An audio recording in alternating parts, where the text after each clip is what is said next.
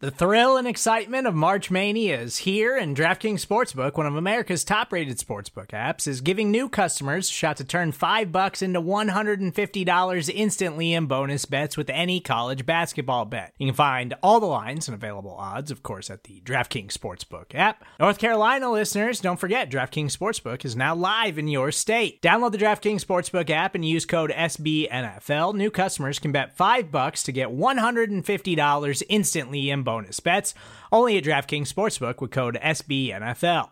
The crown is yours. Gambling problem? Call 1 800 Gambler or in West Virginia, visit www.1800Gambler.net. In New York, call 8778 HOPE NY or text HOPE NY. In Connecticut, help is available for problem gambling. Call 888 789 7777 or visit ccpg.org. Please play responsibly on behalf of Boot Hill Casino and Resort 21 plus age varies by jurisdiction. Void in Ontario. Bonus bets expire 168 hours after issuance. See DKNG.com slash B ball for eligibility, deposit restrictions, terms, and responsible gaming resources.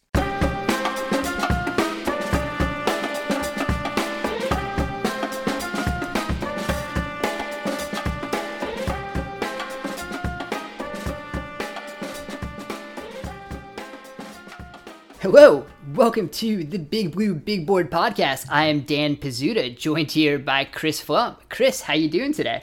Yeah, I'm doing good. You know, once again, we have a we have a guest, and I think this is going to be a pretty cool one for people. Yeah, I think it is. For some long-time Big Blue View readers, you will know our our guest. Most of you will know him as Invictus. Kunal, welcome to the show.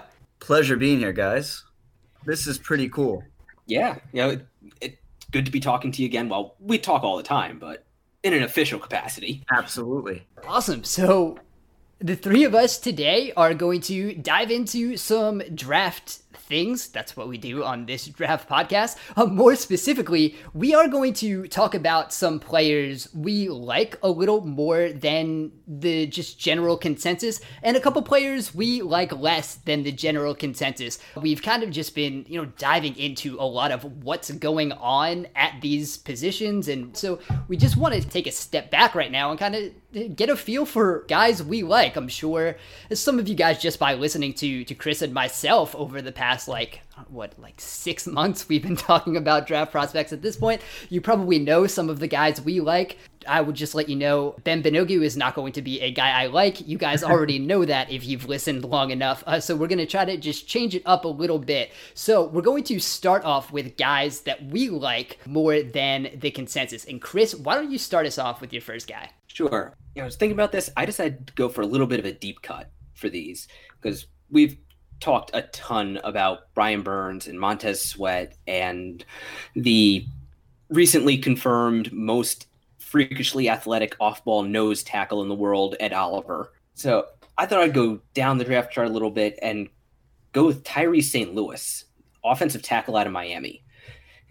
I know a lot of people kind of get, the heebie-jeebies now when you talk about an offensive tackle from the U but Tyree St. Louis is not Ereck Flowers. Yeah, so having been a Miami fan myself, Tyree St. Louis completely different from Ereck Flowers. I think, you know, when we talk about Flowers, the big thing that, you know, we really were concerned with and what ultimately was his downfall were his hands. And, you know, St. Louis, he's he looks the part, right? He's got long arms, he has great foot speed, which is something also very different. You know, when we talk about Ereck Flowers, you know, uh, speed rushes, uh, and this is an understatement, were a struggle for him. Pretty much because he couldn't punch and he didn't have the foot quickness. St. Louis, completely different. That's not to say that you know he's a first round pick or anything like that, but you know he he isn't a finished product, but he has potential. And you know when we're talking about guys in the mid rounds, um, I think I think you could do a lot worse than him. Yeah, and also one of the things I like about him is that he has played both left and right tackle, so he could conceivably compete for right tackle right away, especially if they don't find anyone better between now and I'll say the fourth round. And maybe if he develops, he could give them give the Giants a an option to move on from Nate Solder after the 2020 season when he has an out in his contract. But like you said, great foot quickness, good hands, long arms. He's got the size, roughly 6'5, 315 or so. At least that's what he was listed at. I don't believe he was invited to the combine, which shame. No, he wasn't, and and that makes him uh, kind of a bit of a mystery. We don't really get to see in athletic profile. As I'm looking, he's not even listed from a pro. Day. I don't know if Miami had their pro day or not yet, but he's not even like in the SPARQ database right now uh, among like 140 offensive linemen that are listed. So yeah, it's it's a bit of a, a deep dive there, but he is someone who has shown uh, some ability at at a pretty high level. I mean, you know, Miami does give you, you know, some of the, the shade of Ereck Flowers, but you, you scout the player and not the uniform. And not all players at the same position from the same school are the same. That's a very flawed way of, of thinking about things, although it's a, very popular way sometimes to think about things. Yeah, he, he could be an option because that could be where the Giants are looking at tackle, especially when you look at if they're going to go heavy on defense in, in the first round, they, they might be waiting later in the draft to to try to get one of those developmental tackle prospects. So we'll see. Kunal, why don't we go with your first guy who you like a little more than maybe everyone else? So, you know, we've heard from everybody that uh, Dave Gettleman is going to pick a pass rusher at some point in the first round, whether that be six or 17. I'm going to talk about the guy that. Uh, I have near the top of my my list in terms of uh, pass rushing prospects, and that's Clelin Ferrell.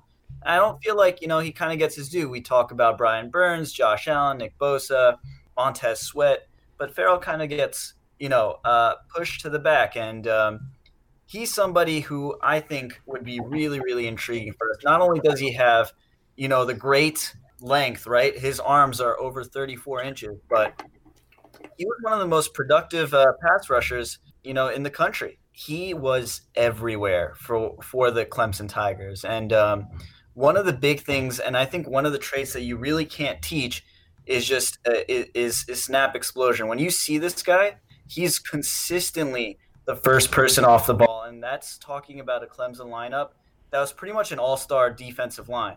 He was consistently off the ball. He uh, really, really good at, at defending the run and setting the edge and you know that makes him one of the most balanced prospects um, in the draft. You know, I know there's concerns with with other players such as you know Brian Burns in terms of how they're going to do in run defense. You're not going to get that with Ferrell. Um, a lot of people will say, you know, he's probably better at, at four three defensive end. My thing is, you know, James Bettcher runs a multiple a multiple look defense, right? We don't really talk about four three DEs or three four OLBs. We just talk about edge guys now. Yes, Ferrell will struggle a little bit backpedaling, but you're not drafting him to backpedal. You're drafting him to rush the passer, and I think he's he's somebody who's really, really, you know, a good option, you know, in the first round um, that can do that for us. Yeah, I, I really like Ferrell too. Uh, and this is completely by coincidence, but my profile on Ferrell will be going up well, tomorrow as we record, today as it gets posted, as this podcast gets posted. So there we go. Yeah, I, I've been actually watching a lot of film on him recently. To me, what stands out is his hands. You mentioned he's got his arms are longer than my legs, and he knows how to use them. Like he always extends. He gets he creates space for himself, and his hand usage is just great. Offensive linemen just cannot lock into him. They can't lock in, they can't control him, and then it's just either a, long arm or a quick quick rip move, and he's past them. Yeah, and to Kunal's point about like the, the three four and and four three, and I agree that it's not really a thing anymore that anyone really needs to worry about because there's there's so much nickel uh, in the NFL right now that is that is the base. That is base. Teams are playing nickel, but Ferrell has has a little more experience standing up than uh, I think a lot of people get him credit for. I'm looking at the SIS rookie handbook uh, right now, which we've talked about with Matt Manocherian on a former podcast. Again, if you have not gotten this book, uh, definitely check it out. But they list Ferrell, having only being lined up in a three point stance 75.4% of the time. So almost a quarter of the time he was standing up. He only rushed 84% of the time uh, of, of pass snaps. So he did drop back a little bit. So he has a lot more of that he has a lot more experience there than I think a lot of people do give him credit for. And so the, the scheme fit thing doesn't really fit for me. I'm looking at the big board I've kind of been slightly putting together. I have him 18th, uh, and I think that might be high for, some people when people are talking about what the Giants are going to do at 17. I know mostly they're talking about edge at six, so they don't talk about it as much at 17, but he could absolutely be option there. And you're looking at the the pressure rate, he was fourth in this draft class in in pressure rate. Uh, so he was consistently getting to the quarterback. He had 23 run stuffs, which was big for pass breakups too. So uh, he's just he was like you said, just all over the place. He does everything absolutely. All right, so I'm going to jump into my first guy that I like a little more than consensus, and that is Emmanuel Hall, who is a wide receiver from Missouri. If you read my target yards added piece, and I'll just give a quick rundown on that, it's a uh, metric I've put together every year, just basically taking a wide receiver and splitting what he averages in yards per target when he's thrown at and what his quarterback averages in yards per attempt when he throws to literally anyone else. Emmanuel Hall first in that metric this year by a wide margin, uh, 7.43 target yards added, which means Drew Lock averaged 7.43 more yards when throwing to Emmanuel Hall than anyone else on the Missouri offense. That's uh, absurd. That's that is absurd. Pretty good. And you know that that takes into account some running backs where yards per target uh, isn't very high, but that is easily the top mark in this draft class. Uh, and then when you look at him, you would kind of think of that that he's his, his deep threat and he is quick. But uh, per SIS, only 44.3% of his routes went further than 15 yards uh, past the line of scrimmage, which is one of the lowest rates in this draft class. So he's able to win in the intermediate range and then make big gains, but also win deep. Uh, his 3.9 yards per route run is is second in this draft class behind Andy Isabella, who's also looks very favorably by target yards added. Uh, he's just a guy. There, there are some some injury concerns. Uh, he did miss some time. He only had 58 targets this year with Missouri because there was some injuries. But I, I just think the upside is there. He's like a, a, borderline top 32 pick for me, and he is just he, he's not there. I think in in a lot of other people's minds. No, I I've seen a lot of people you know question his hands, which yeah there are drops, but also kind of use him as a reason why Drew Lock didn't take the step forward that he might have. But yeah, he he does jump out on tape, and especially for the Giants, they need somebody who can threaten a defense deep especially if they're just not going to let Evan Engram run the seam at all again. So to Chris's point, you know, uh, I guess I was forced to watch a lot more Drew Lock than I initially had wanted to. But uh, when you watch him, and I think you guys can attest to this, a lot of his throws were off balance, off his back foot, and so the accuracy uh, was, you know, not the best. But uh, um, but uh, you see Emmanuel Hall, and one of the things that you really look for is just the savviness that that that that he has to adjust mid route and to and to catch some of these balls because you know there were times uh, that I saw Drew Lock throw the ball you know kind of away from where the Emmanuel Hall had run and he was able to adjust on the fly. And that is a phenomenal trait. And like you guys said we need some deep speed we lost the only deep speed on the roster because we're not using Evan Engram that way. He would be a great fit just because, you know, we need the deep speed that we just recently lost and we're not going to talk about. No. So I, I, tweeted this out the the other day. So there are three wide receivers in this draft class who were above the class averages in target yards added, positive play percentage against man coverage and positive play percentage against zone coverage. And those positive play percentages are per SIS. The three wide receivers are all guys that I do like a lot. Uh, Emmanuel Hall, JJ Arcega Whiteside uh, of Stanford, and Gary Jennings of West Virginia. So that's it. There's three guys above average in all three of those statistics. So uh, I like Hall a lot. I, he would give the Giants something they don't have. Whether that's something they want right now, we we don't totally know because it looks like they're setting up for this yards after the catch offense. But also only again 44.3 percent of his routes went more than 15 yards. So he does have that ability to win in the short and intermediate areas. All right, so we're going to do uh, two guys that we like each. So, oh, Chris, let's go back up to you and your second guy. Yeah, I'm going to stay at wide receiver, sort of, and go with a player who just intrigues the hell out of me in Jalen Hurd, wide receiver out of Baylor. Also, running back out of Tennessee. And that's what intrigues me about him. He's listed at 6'4 or 6'5 and about 225, 230. So he was a big running back coming out of Tennessee. But then he transferred over to Baylor and transitioned to wide receiver. He only has one year of experience at, at wideout, but he looks comfortable at, in it. Especially for a Baylor wide receiver, he's already a good route runner. He sh- he shows solid hands catching the ball and tracking it and making adjustments. He's got speed, he's got size, and Baylor still used him as a running back on occasion, especially in short yardage situations. So I think that's a player that a fairly inventive coach, a coach who likes to move players around, could have some fun with. Absolutely. I think I think just the fact that he has he has experience at both running back and wide receiver, you know, as Dan said, um, we're going to be an offense that is predicated on yards after the catch, short, shifty routes. You know, I don't know where you guys have him, but late day two, early day three, I'd be comfortable. I'm not hearing a whole lot about him from anyone, so I'm guessing maybe day three. Yeah. Somewhere in there, which they've got a lot of picks. they, they do. Absolutely.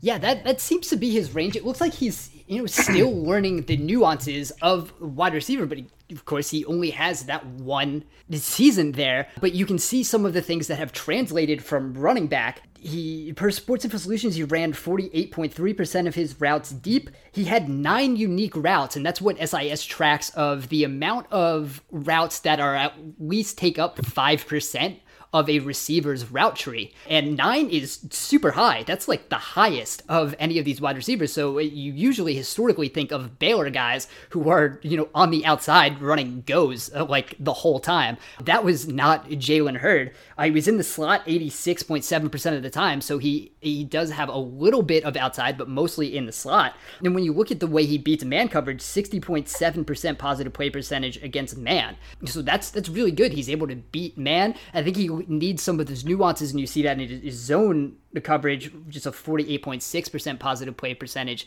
against zone coverage, which well below average. So you think of some of those option routes and and things he can possibly learn, especially coming out of the slot uh, at the next level. But there's development that that is on the horizon. You can see what a developed version of Jalen Hurd looks like, and a lot of receivers, you know, that are going to be in that area. You you can't see that. You think maybe that could happen, but I think there is a, a very clear path to Jalen Hurd becoming a better wide receiver. You know, you you look at the fact that he had he had positive grades uh, against man, despite the fact that he is playing in the slot as a six four almost 230 pound wide receiver, you know, and that tells you that, you know, there's something there. There's something that you can work with for sure. That's impressive. Yeah, and I'll say I'm I'm just looking at his spider chart right now, and he has some interesting comps. Got Equanimeous St. Brown and Allen Lazard from the 2018 draft, Kenny Golladay from 2017, Jordan Matthews from 2014, uh, old friend Jeremy Davis from 2015, Quincy Enunwa from 2014, and Cody Latimer. So he's got a intriguing build to him that a lot of receivers who might not be top receivers, but a lot who have at least had some success. Yeah, absolutely. So, you know, why don't we go to your second guy? So I'm gonna stick around, uh, you know, our number 17 pick, um, and I'm gonna stay with with the Lions. And uh, This time I'm going to select Washington State offensive tackle Andre Dillard. You know, we talk a lot about, you know, potential offensive linemen to kind of round out the offensive line. Dillard kind of, you know, spent some time under the radar. Um, I have him as my number two offensive tackle behind only Jonah Williams. And um, I think if you're looking for somebody to keep Eli or whoever our quarterback is upright, you can't go wrong with Dillard. I think he has he's the best pass protection offensive tackle in this draft, bar none. If you can't watch a whole lot of uh, you know, if you can't watch a whole lot of uh, Washington State games, just take a look at his movement uh, when it comes to the combine. You know, his footwork was special, and his footwork is special. And one of the things that you look at when you look at an offensive tackle, you look at athleticism, you look at their ability to play in space, and you look at both their footwork and their punch. Can they recover from a speed rush? Can they drive a you know a defender off the ball?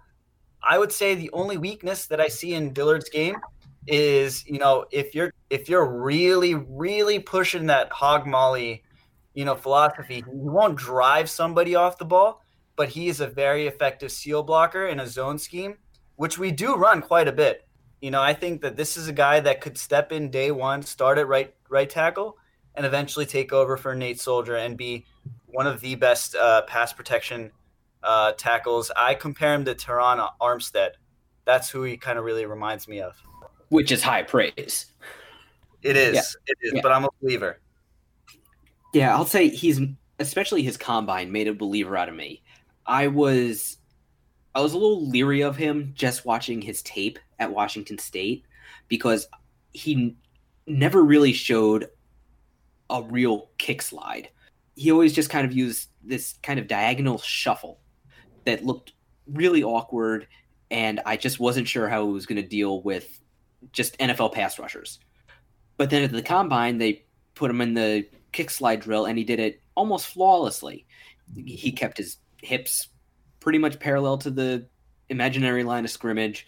He ran the rabbit right by. That just cleared up that question for me. So, yeah.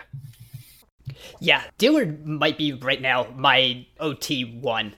Wow. I'm I'm a big fan of his. So he we're talking about the combine, you guys are talking about some of the drills he did, but the athletic testing was incredible. Uh, he's first among this entire offensive line class uh, in SPARQ, which again is a composite score of, of all the testing. Uh, it's in the 97th percentile of NFL offensive linemen. Uh, that is very good. And then you you look at some of uh, his production on the field and some of his metrics.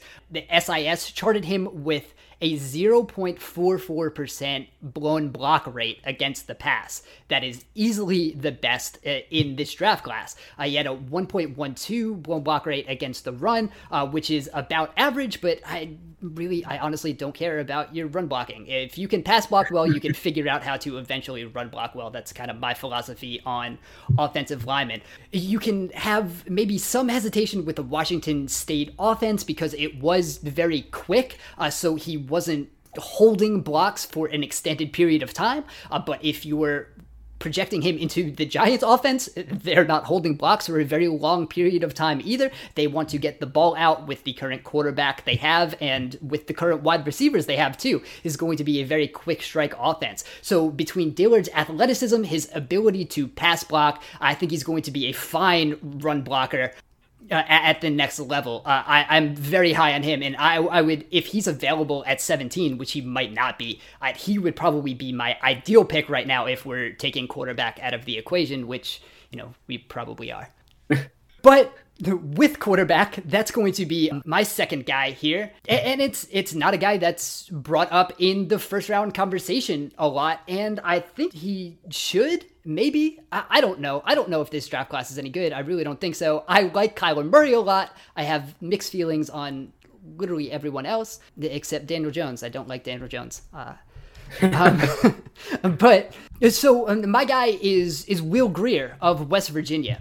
And a lot of that has to do with how accurate he is my my philosophy right now on quarterbacks is you you can't teach accuracy. SIS only has uh, on target percentage for quarterbacks going back to I think the 2016 season in college. So there's really only two draft classes that that show up. But when you look at what some of the highly drafted quarterbacks had in on target percentage in their last college season and their first NFL season, none of them had a higher percentage, and only I think two came within 1% of their college on target percentage.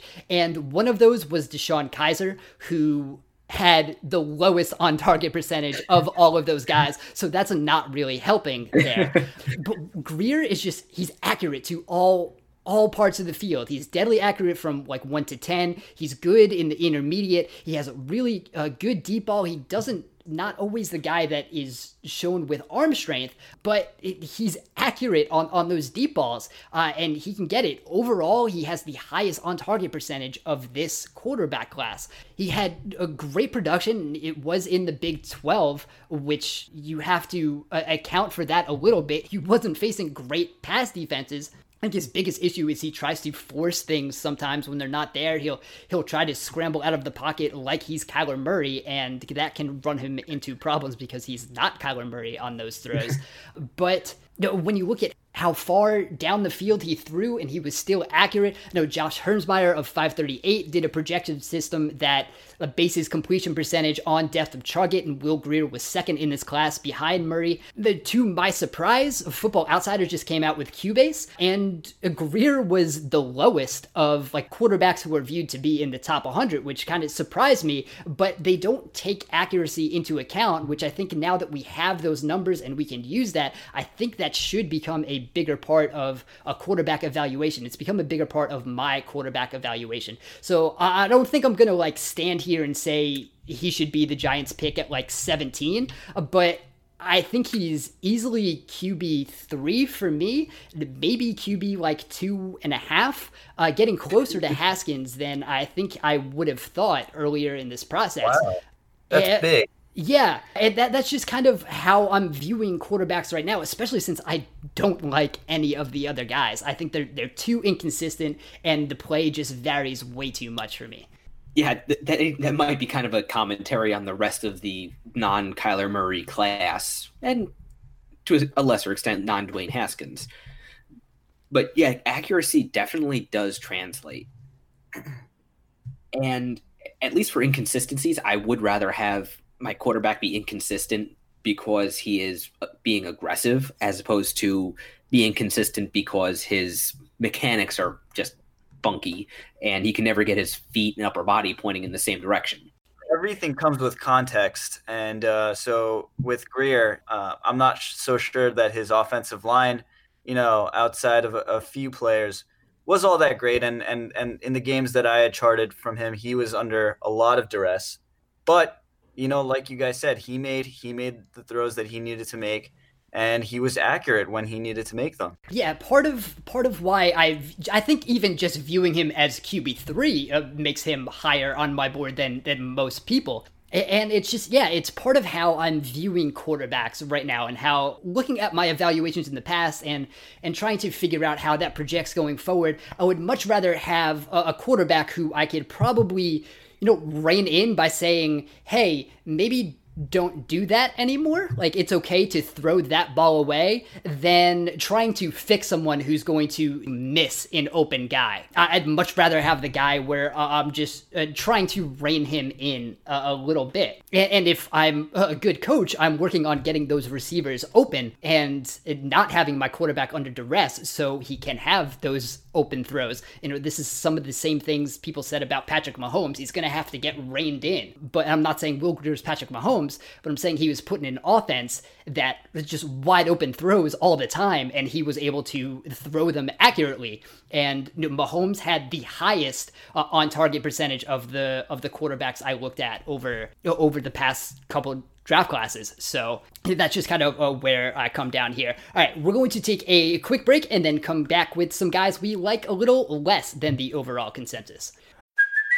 Hey, it's Kaley Cuoco for Priceline. Ready to go to your happy place for a happy price? Well, why didn't you say so? Just download the Priceline app right now and save up to 60% on hotels. So, whether it's Cousin Kevin's Kazoo concert in Kansas City, go Kevin, or Becky's Bachelorette Bash in Bermuda, you never have to miss a trip ever again. So, download the Priceline app today. Your savings are waiting. Go to your happy place for a happy price. Go to your happy price, Priceline. Okay, so let's dive into guys we like a little less. And Chris, why don't we start with you again with your first guy? Yeah, on this one, I am. I decided to take the easy way out. Well, not the easiest way out, but easier than the deep cuts in the first part. And I decided to go with Greg Little, the left tackle out of Ole Miss. He's a player. To me, he passes the eye test, but doesn't do all that well when it comes to the essay part of the test he's got everything you look for in an offensive tackle. You know, he's got the size, he's got long arms. He's just a first off the bus type guy. But get him on the field and it just starts to break down. He doesn't have the feet you would hope to see. His movement skills are meh at best. And I have, at least for a while, I was seeing him kind of reckoned as one of the top tackles in the class, and I just couldn't go there with him. I I I agree with you. I think there's there's a lot, you know, um, there's a lot of rawness that that makes me a little scared, and and it was for all the reasons you said, and uh, you know, it's I don't want to say I get Ereck Flowers vibes from him. Uh, because I would never want to put that on an offensive tackle prospect. But you know the amount of the amount of work that he has to do in order to realize what I think is an enormous talent, you know, is a lot, and it's and it's something that you know I think he can be successful if he's with the right offensive line coach and if he's in the right scheme. But you know, that's that's somebody that I wouldn't I wouldn't take you know on day one or early day two. Maybe if he happens to slip and lands with Dante Scarnecchia, he'll be a perennial All Pro. Right. Tom Cable, maybe not so much. Yeah, it's it's interesting. So in the SIS rookie handbook, they have Little graded as their number one offensive tackle. But if you look at blown block metrics, he's just about average against the pass and against the run. So so I think it's a little more trait based there than than production based. And then you look at what he did at the combine. I mean, he was in the 31st percentile among NFL tackles in SPARQ. And, and that's not a disqualifier at all. You can still be productive being that low uh, until you get like into like below the, the 10th percentile is where you should really worry. But uh, if you're looking at a guy who's you know not super athletic and some of the production wasn't there either, you, you can see how maybe there there is a path for him definitely not being as good as some expect him to be. And so with that, Kunal, why don't we go to the first guy that you like maybe a little less than the consensus? So, uh, unlike Chris, I'm not going to take the easy way out, and I might I might uh, annoy a few people here with my pick, but I'm going to actually go with Josh Allen. You know, the guy that rebel, rebel, you know, the guy that uh, that we would uh, that a lot of people would be drooling over at number six. Um, a lot of people have penciled into the New York Jets. I think you know, I think he's a little overrated, and and the reason why I think so is just is watching him. You know, I still have him as a projected top ten pick. You know, I think he has a lot of phenomenal traits, but you know there are things that that you know give you pause. For example, he was very productive, very very productive. I think he had something like 14 sacks. However, his stats aren't the be all end all, right? Josh Allen is is more raw than I think a lot of people let on. He does not have a move after if his first move uh, is sealed off, is sealed off. He needs to work on his counters, and if he doesn't, he's going to struggle. A lot of where people really like Josh Allen is his ability to go into coverage, and I agree. He is he is great at at backpedaling, you know, dropping into zones and and you know even decent at a, at a, at covering tight ends in man coverage. However, again, if you are going to draft him top five, top six, you are not drafting him for his ability to backpedal and cover. You're drafting him to get after the quarterback a lot of his production was either against tight ends or unblocked. And so has great bend, but he hasn't used it consistently. He does not have a consistent um, passing pass rush repertoire, which I think I would need to see. He's somebody that I would really kind of compare to like an Anthony Barr, for example, rather than a Von Miller or a Myles Garrett. You know, the, I I would draft a, a Von Miller or Myles Garrett at number three. I'm not so sure I would I would draft Anthony Barr at number three.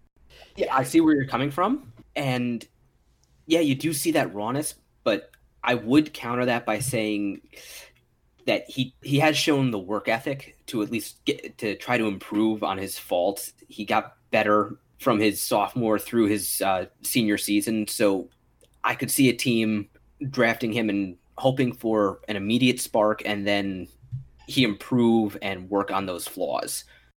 Oh, I definitely agree with. I, I definitely agree there. Like I said, I still think he's a top ten guy, and I think you know he deserves to be a top ten guy. I just don't think you can come in and expect him to, you know, get double digit sacks automatically in his rookie season the way, you know, even Bradley Chubb was able to do this year. I can see the point. Yeah. So he only lined up in a three point stance 3.7% of the time.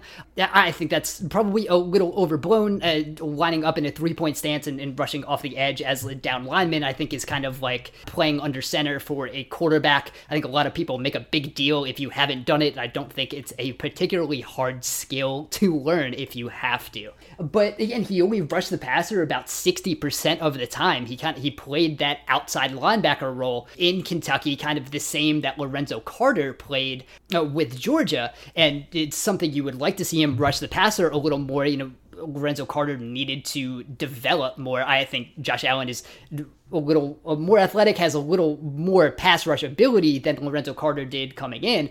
But I, I can see the point, and if you wanted to, you know, bump someone up, you know, like like a maybe a, a Montez Sweat or, or someone who does have just more no pass rush you know, experience and, and down to down ability. I, I could see that. And so going into the pass rush, it's, it's, it's one of the reasons I am not high on the, my the first guy here, and that's Dexter Lawrence, the interior defensive lineman from Clemson. There's there's mixed bags on him. Some people think he's one of the better defensive linemen uh, in this class. He's uh, basically a 340, 350 pound nose tackle. And just the way I view the NFL right now, being a great run defender isn't all that valuable if you don't have a little bit more pass rushing ability than Lawrence has. If he's going to go maybe the end of round one, like top of round two, that that's a lot to give up on someone whose only job is to just take up space and defend the run. Like you, I think you almost have to be like Damon Harrison level good against the run if you're going to have that value there. And he, he showed a little bit of pass rush ability at Clemson, but mostly it was just because he is a gigantic human being and he was able to kind of push forward. He has to be, I think, a little more refined to be able to get that to work in the NFL. So, it just in the sense of him not really bring and I think it's just a positional value thing. I'm just not going to value a, a, nose tackle highly to, to where Lawrence is going to go if if there's not the desired amount of pass rush ability. I think there's there's a lot of other defensive tackles that you can play around that same area who are going to have that pass rush ability and that's even past like the the Ed Olivers and Quinnen Williams. Like if you look at like, someone like Jerry Tillery who might go around where Lawrence is. Uh, Tillery is probably just as good against the run, and he's a really good pass rusher. I'd much rather have someone uh, like that. So that's just, I think, just kind of a positional value preference for me of why I, I'm not going to view Lawrence where I think a lot of other people are. That's fair. Although, you know, we, we know what Dave Gettleman thinks of your whole positional value argument. It is it is a crock, but th- that's fair. Uh, I do think maybe he could become a better pass rusher. Maybe definitely not at the ability of Quinnen Williams or Ed Oliver or even Jerry Tillery or Christian Wilkins or Jeffrey Simmons as soon as he's healed up. And damn, this is a good front seven class. yeah, but to my point, like think of all the guys you yeah, just listed exactly. uh, and where Lawrence might go um, among them. Exactly. So that is a really strong argument against him or at least why he should slide down a little bit and not to spend a high draft pick on him. Does have just a freakish amount of athleticism for a guy his size. I, running a five second 40 at 340 pounds is just stupid. And he does have better lateral agility, I think, than he has any right to. It, again, not absolutely phenomenal, but within the context of being a 340 pound human being, he moves better than he really should be able to. But he definitely needs to learn how to use that and become a pass rusher and not just a big athletic human. Yeah, I mean, I can't disagree with with anything that you guys said, and I kind of have the same same view of Lawrence. You know, he's right now he's a really big athletic person that takes up space. However, you know, you're going to need a little bit more than that in order to be, you know, a top 50 top 50 pick. You know, you have to be able to show some juice in the pass game. You know, if he was able to consistently, you know, at least just collapse the pocket from the inside, he would go he would be a top 32 pick. But that's the thing, he's not consistent and and you know, I, I know I talked about this with Ferrell, but Lawrence was in, you know, a defensive line full of all stars. And sometimes you know, while that can be great, it can also kind of color evaluation of players as well. And it, it makes the evaluation a little bit difficult. Hey, is this because they're great or are they succeeding because of the players around them? And I think for Lawrence, I think in all these mocks and all these big boards, he's he's very high. In part, I think because because of his partner in crime, Christian Wilkins. A little. Yeah, Wilkins Wilkins is just a fun player to watch. Just as a oh, classic three technique. Absolutely. Yeah. So Chris, why don't we go over to to your second guy? Okay, mine is g- gonna be another one who might be a little bit, uh, maybe a little bit controversial, and that is Greedy Williams, the cornerback out of LSU, and again, he's he passes the eye test with flying colors. Maybe you might want him to have a little bit more bulk and thickness, but he's got the length, he's got speed for days. And you know, as we were talking about before he we went on the air, if you get him in the right situations, he is he deserves to be mentioned as one of the top corners in this draft. I'm I think it would be scheme and preference basically between him and Byron Murphy out in Washington. But getting him out of those situations or when he has to do something other than what he is best at, his footwork is just a little too inconsistent for me. He can get off balance. He look sometimes looks a little bit tight, and it's just a little bit too much for me to have him as just unequivocally my top guy there. That's uh, you know uh, that's fair. I am going to respectfully disagree. I actually have Greedy Williams as my top guy, but I but I, I, I will say you're absolutely right. I think it is a matter of preference in terms of you know what scheme you run. But if you run, you know, primarily man and you do a lot of press bail, I think he he is he has the potential to be one of the top cover guys in the league after after a few years. I compare him to Stephon Gilmore. I think they are very similar players. And while I do agree that, you know, sometimes he's a little tight, sometimes his footwork is uh, is is a little wonky. I think his recovery uh, on players is is phenomenal. Watch him against DK Metcalf, who a lot of people have as their top wide receiver and showed out as like a freak in the at the combine. And Greedy was able to match up with him step step for step. That was really the game that kind of sold me on him as my top guy. Even with you know more slippery players like Riley Ridley, um, he was able to he was able to stay on them. I think as a boundary corner, you could do a lot worse than him. Yeah, I, I think maybe at the high end he could. You said Stephon uh, Stephon Gilmore. I maybe uh, DRC Dominique Rodgers Cromartie, but uh, again that similar kind of press bail using length and recovery to kind of close those gaps and just close the door on passes. If he could get in, into a situation and develop to be that kind of player, absolutely. Right, you know, why don't we get into your second guy who you might like a little less than consensus? So uh, I guess I'm I'm going to be talking about offensive tackles today, but um, You know, the guy that I, I like a little bit less than other people, but again, I have him as, you know, a top 15, top 20 guy is uh, Jawaan Taylor. A lot of people have him as their top as their top offensive tackle. I have him number three behind Andre Dillard, who I talked about, and Jonah Williams. I think, you know, when you look at him, he looks like he's an all pro offensive tackle right off the bat. He's got, you know, prototype size. Um, he has impressive foot speed for somebody his size. What scares me is he still doesn't play with leverage all that well, and he's his punch still gives me pause. And my God, I don't. It. I guess it's a problem when I talk about Ereck Flowers this much, uh, but uh, you know, Ereck Flowers. The one thing he taught me about prospect evaluation when it comes to offensive linemen, you know, hands are important. I used to think it was all about footwork, but hands are just as important. And Jawaan Taylor, uh, if he gets his hands on you, it's over. But he has to get his hands on you, and and you know, his his punch is uh, kind of all over the place. I, I see him punching too high.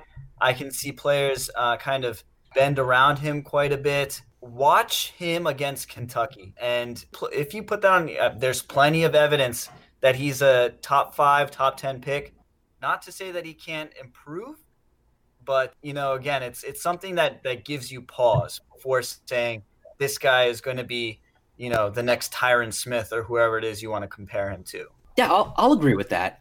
I do like Jawaan Taylor. You mentioned his foot speed. I I can't remember if it was that game against Kentucky or the one against Mississippi State. They run the defense runs kind of a delayed blitz to his side, and he just passes off his guy and re- recovers and gets out to pick up the blitz. Just it, it was a wow play for me. So he you can see those flashes of upside Yes. but like you said, his he just needs to get more consistent and just get better at using those tools on a play in, play out basis.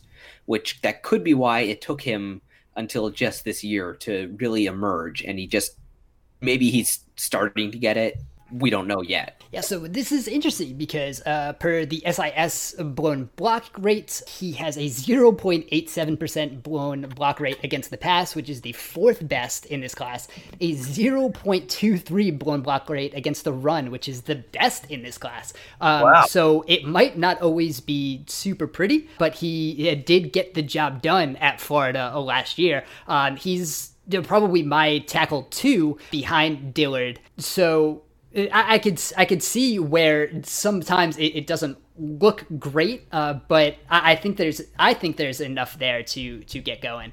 Oh, I definitely agree with that. I like I said, you know, he's he's a surefire first round pick, surefire top twenty pick. I just don't think he's the stone cold lead pipe lock all pro offensive tackle that a lot of people are saying. Um, but I think he, I definitely agree. He'll probably be quite successful wherever he goes. All right, so I am going to end this segment with my last guy, and that is uh, Riley Ridley, the wide receiver from Georgia. I I think there there is a mixed bag here on how people do view Ridley. I think early in the process, some people had him as like a, a top five wide receiver. I think that's that's fallen back a little bit, but I am super low on him, and uh, I'm not even sure where he ranks in my wide receivers, but it's very low because he came in at a negative target yards added, uh, which means when Georgia was throwing to Riley, they averaged less yards per target than when they threw to anyone else. That is not a good sign for a wide receiver at the NFL level. Uh, among the wide receivers I have in charting since I've started target yards added, so heading into this class, I have 167 wide receivers um, in this group, and and 18 of them came in at, at negative target yards added, and I'd say maybe as I'm looking at the list, two of them maybe have been decent pro players. One is uh, Ty Montgomery, who became a running back, and that's how he became a successful NFL player. So that's one not a good sign. And then number two is uh, Dante Pettis, who was a rookie last year. He was good when he was on the field, but also got injured. So he's still going to wait and see. There's a lot of other names of, of guys some people like. There's Jalen Sanders, like Allen Lazard from last year. You know, Stacy Coley. Uh, Kenny Waller, Artavis Scott, Travin Dural. There's just a lot of names of guys who were just uh, were not very good and were mostly low picks uh, in the draft and did not end up playing well in the NFL. Um, you know, Pettis is really the only guy in that group who got drafted highly. I'm not sure where Ridley is going to go. You know, he he has those traits, but the production is not there, and and that's a huge red flag for me. I found just in this group since doing target yards added, anyone who is at negative target yards added, when a college offense was less productive throwing to you than anyone else on the field, that that just doesn't bode well for NFL success.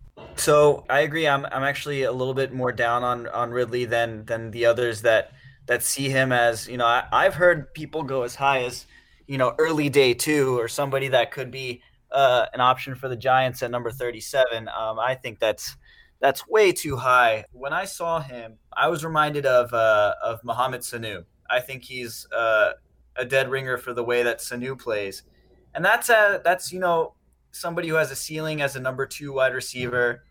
One thing I will say is, uh, you know, he's got phenomenal hands and he has phenomenal body control. He's a decent route runner, but um, he just doesn't have the quickness. You know, obviously the the long speed is not there. He had a four five eight forty, not too much explosion. Uh, seven two three cone, which is which is you know kind of awful. Four two eight uh, shuttle, which uh, I think Ed Oliver beat that. you know, so you know he doesn't have the short area quickness. He doesn't have the long speed to really be, you know, uh, uh an amazing number one. I do think he can he can make a make some hay as a number a number two wide receiver.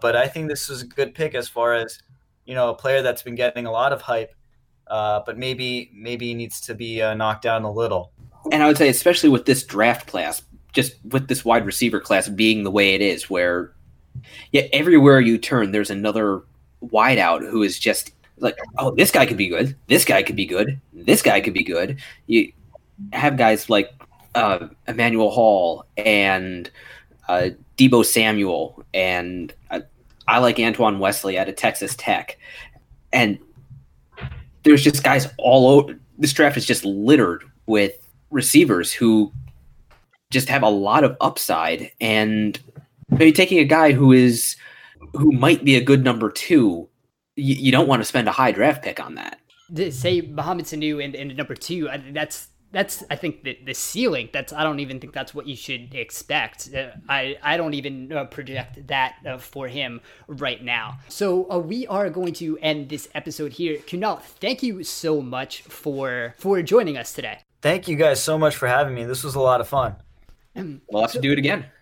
Absolutely. I'm down. All right. Uh, you can uh, find this podcast wherever you get your podcasts. Please rate and review if you have not. That helps us out greatly. You can follow our work at Big Blue View. You can follow Big Blue View on Twitter at Big Blue View. You can follow Big Blue View on Instagram at Big underscore Blue underscore View. You can follow me on Twitter at Dan Pizzuta. You can follow Chris on Twitter at Raptor MKII. Thank you guys for listening, and we will talk to you again soon.